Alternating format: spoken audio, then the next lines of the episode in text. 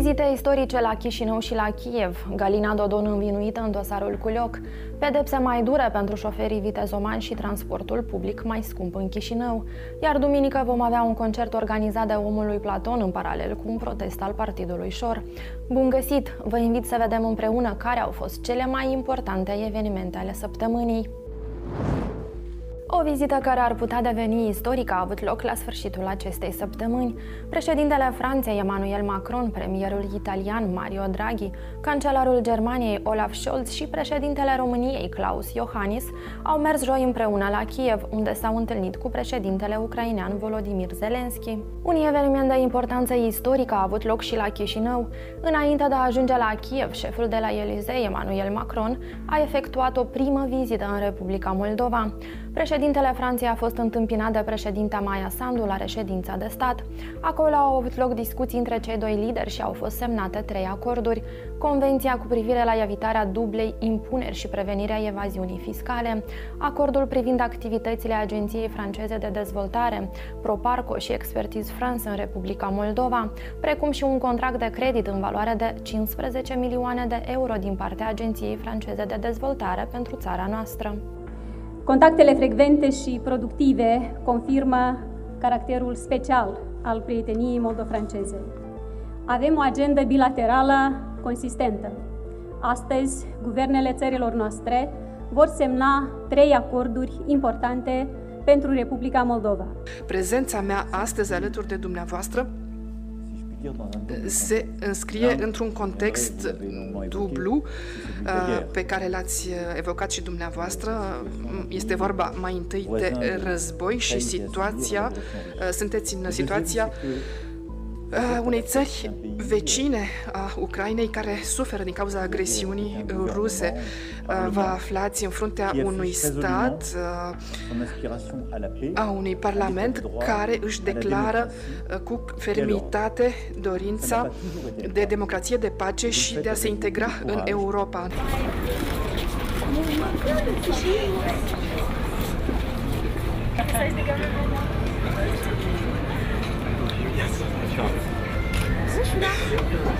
Thank you. După partea oficială, șeful statului francez, însoțit de Maya Sandu, a traversat pe jos centrul capitalei până la terasa unei cafenele, unde s-a întâlnit cu mai mulți oficiali moldoveni. La finalul vizitei în Republica Moldova, Macron a publicat un mesaj în limba română pe pagina sa de Facebook, în care a mulțumit poporului Republicii Moldova și locuitorilor capitalei pentru primirea călduroasă. Liderul francez a mai menționat că Republica Moldova și Franța au multe lucruri în comun și au multe de făcut împreună. Vineri a fost fost o zi istorică pentru parcursul Republicii Moldova de aderare la Uniunea Europeană. Comisia Europeană a recomandat Consiliului să confirme perspectiva Republicii Moldova de a deveni membră a UE și și-a oferit avizul cu privire la acordarea statutului de candidat.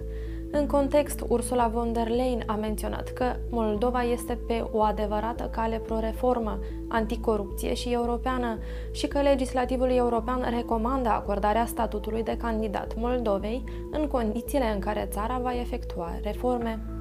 În baza unei dispoziții a primarului capitalei Ion Ceban, din 1 iulie curent cetățenii vor plăti 6 lei pentru o călătorie cu troleibuzul sau autobuzul, cât vor costa abonamentele lunare și ce spun experții despre majorarea tarifului pentru deplasarea cu mijloacele de transport în comun din Chișinău, găsiți într-un articol publicat pe zdg.md. Iar printr-o dispoziție a Direcției Generale Educație, Tineret și Sport, mai mulți elevi și profesori au fost obligați să îmbrace haine festive, eșarfă și tocă pentru absolvenți și să participe sâmbătă la programul cultural distractiv dedicat absolvenților cu genericul Gala Absolvenților 2022, organizat de primăria municipiului Chișinău în parcul la izvor din sectorul Buiucani al capitalei. Ieri am aflat că șeful Direcției Educație Generală, domnul Andrei Păvăloi, sluga primarului în domeniul educației, a emis un demers către, toate, către toți directori, directorii instituțiilor educaționale din municipiul Chișinău. Acesta, pentru promovarea șefului său Ion Ciban, obligă toți directorii instituțiilor de învățământ secundar să se prezinte obligatoriu la un concert. Mai mult decât atât, acesta îi obligă nu doar pe director, dar și pe diriginți împreună cu elevii din clasele absolvente să meargă la un concert într-un parc din capitală. Reprezentanții Partidului Acțiune și Solidaritate au calificat dispoziția Direcției Educației a Primăriei Chișinău drept intimidare și au solicitat Procuraturii Generale să se autosesizeze pe faptul abuzului în serviciu comis de angajații primăriei. De cealaltă parte, Natalia Ixari, purtătoarea de cuvânt a primarului Capitalei Ion Ceban, a menționat că instituția poate emite astfel de dispoziții prin care inclusiv să oblige profesorii să însoțească copiii la evenimente în condițiile în care unii dintre ei sunt minori. La debutul acestei săptămâni, procurorii au citat-o pe Galina Dodon, soția fostului președinte Igor Dodon, la Procuratura Anticorupție în vederea înaintării învinuirii și audierii în calitate de învinuită în dosarul Culioc, același dosar în care este cercetat și soțul ei, aflat acum în arest la domiciliu. Joi aceasta a fost audiată și s-a înaintat oficial învinuirea de complicitate la îmbogățire ilicită. Imediat după audieri, Galina Dodon a declarat că respinge toate acuzațiile, menționând că dosarul în care este cercetat atât soțul ei cât și ea este unul politic. Mi s-a deschis un dosar uh, politic care are ca scop să-l pune greze, să-l defăimeze pe soțul meu. Suntem... Uh, se poartă cu noi în cel mai josnic mod. Au făcut percheziții la părinții noștri, i-au intimidat. Ascultați Săptămâna de Gardă, un podcast al ziarului de gardă în care vorbim despre cele mai importante evenimente ale săptămânii. Tot în această săptămână, ziarul de gardă a dezvăluit că familia Dodon a devenit oficial proprietara bazei de odihnă Sadovo din satul de Baștin al fostului președinte Igor Dodon. Ziarul de gardă demonstra încă în 2016 că baza de odihnă fusese preluată de oamenii apropiați lui Igor Dodon. În toată această perioadă însă Igor Dodon nega că ar avea vreo legătură cu baza de odihnă, afirmând că aceasta îi aparține unui investitor din Rusia. Pe canalul nostru de YouTube puteți vedea cronologia evenimentelor care contrazic afirmațiile lui Igor Dodon din ultimii 5 ani. Vă informăm că Veronica Dragalin, câștigătoarea concursului pentru funcția de procuror șef al Procuraturii Anticorupție, își va începe activitatea pe 1 august 2022. Veronica Dragalin a înaintat o cerere prin care a solicitat numirea sa în funcție începând cu luna august, ținând cont de faptul că ea urmează să-și încheie activitățile ce țin de funcția deținută în acest moment în Statele Unite ale Americii. Un ordin în acest sens a fost semnat de procurorul general interimar Dumitru Robu. Irina Gutnic, cea care la 3 februarie curent a fost demisă cu votul majorității parlamentare din funcția de director general adjunct al Agenției Naționale pentru Soluționarea Contestațiilor, este noua directoare a Societății pe Acțiuni Apă Canal Chișinău, aflată în subordinea primăriei Chișinău.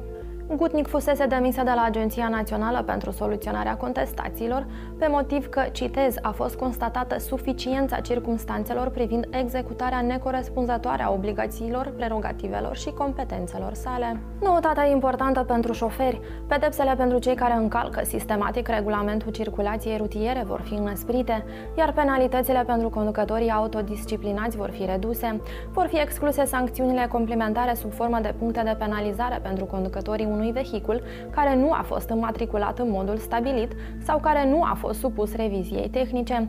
De asemenea, va fi introdusă sancțiunea contravențională sub formă de avertisment ca alternativă la amendă pentru nerespectarea marcajului rutier de către conducătorii mijloacelor de transport.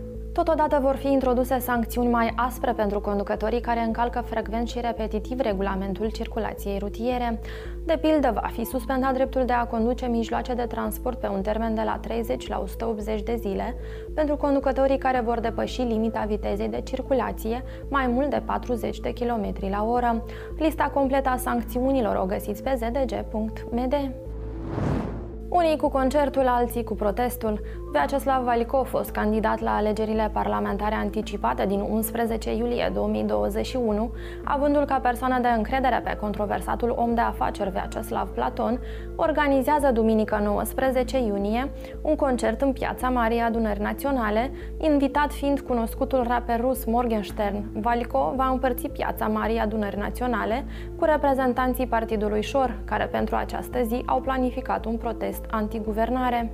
Vă mai spunem că în această săptămână, pe 16 iunie, s-au împlinit trei ani de când fostul lider al Partidului Democrat din Moldova, Vladimir Plahotniuc, și Ilan Șor, deputatul partidului politic Șor, au părăsit Republica Moldova. Ambii sunt cercetați acum în dosarul frauda bancară.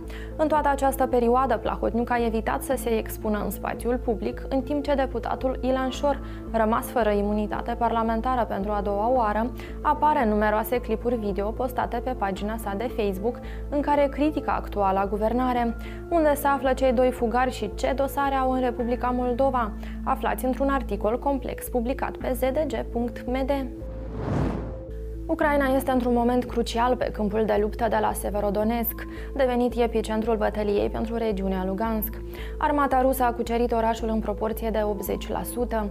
Ucrainenii, depășiți numeric și ca putere de foc, au ignorat joi ultimatumul rusesc de a preda orașul. Negociatorul șef al Rusiei, Vladimir Medinsky, a declarat că Moscova este gata să reia discuțiile de pace cu Kievul, dar a susținut că încă nu a primit un răspuns la ultimile sale propuneri, relatează agenția rusă de presă Interfax.